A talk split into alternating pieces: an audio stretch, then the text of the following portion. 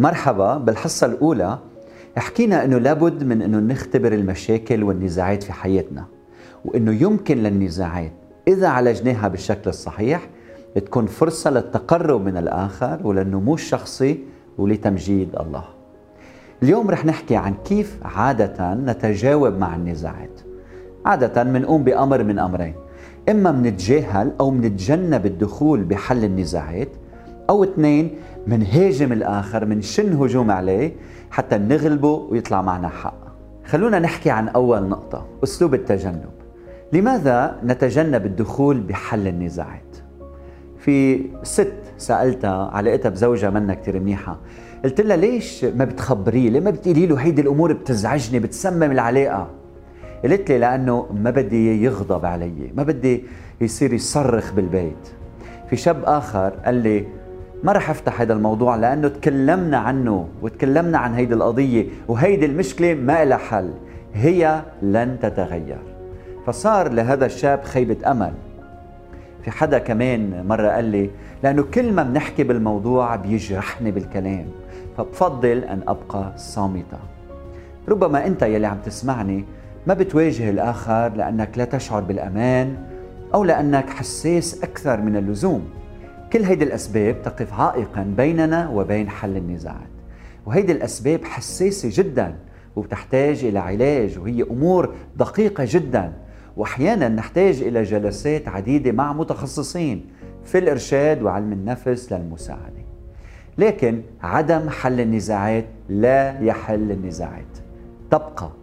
وكل ما يحدث احتكاك جديد بينفجر البيت بسبب أننا لم نواجه تلك النزاعات ونعالجها كما يجب. هلا إن كان تجاهل حل النزاعات ليس العلاج فالبعض الآخر يلجأ إلى حل النزاعات من خلال الهجوم أو من خلال ردود أفعال تسبب تفاقم لتلك النزاعات.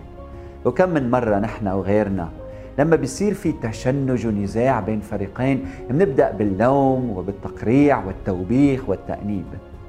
عندما ألوم الآخر أنا بكون عم بدعي بطريقة غير مباشرة بأنه أنا الديان أنا القاضي الذي يحاسب الآخرين.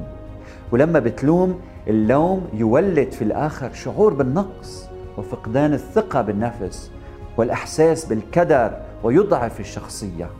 وياما وقعت أنا بهيدي الخطية. وإذا مش مصدق أسأل زوجتي وأصحابي. أحيانا ردة الفعل بتكون من خلال الدفاع. فلا تسمع لأحد لا يهمك الآخر بس بدك تدافع عن نفسك. لا تريد تحمل المسؤولية. غير مستعد للاعتذار. يلي بهمك هو فقط إنك تحط المسؤولية على غيرك على التأس على عجله السير على الكورونا بهذه الأيام وعلى الظروف من حولك. كنت بمطعم عم باكل وتأخر الأكل كثير فسألت الشاب يلي عم يخدمنا. قلت له هل رح تتأخر الطلبية أكثر من هيك؟ قال لي أنا عملت اللي علي وبعثت الطلبية على المطبخ. كلامه زعجني. الجواب الأفضل كان لازم يكون هو بنعتذر على التأخير أستاذ خليني أتأكد وين صارت الطلبية. راح ورجع بعد شي سبعة من دقايق أو أكثر وقال لي الأكل جاهز. هيدا الشيف نسي يمشي الطلبية.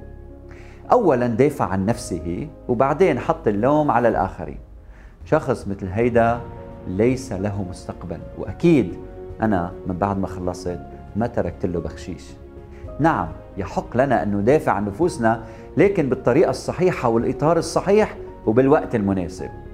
أما بالمطعم يلي بيهمني هو إنه أستمتع بالطعام والشركة مع عائلتي وما بيهمني مين معه حق ولا الحق على مين ومين المسؤول إذا الشيف ولا الخادم مش مهم.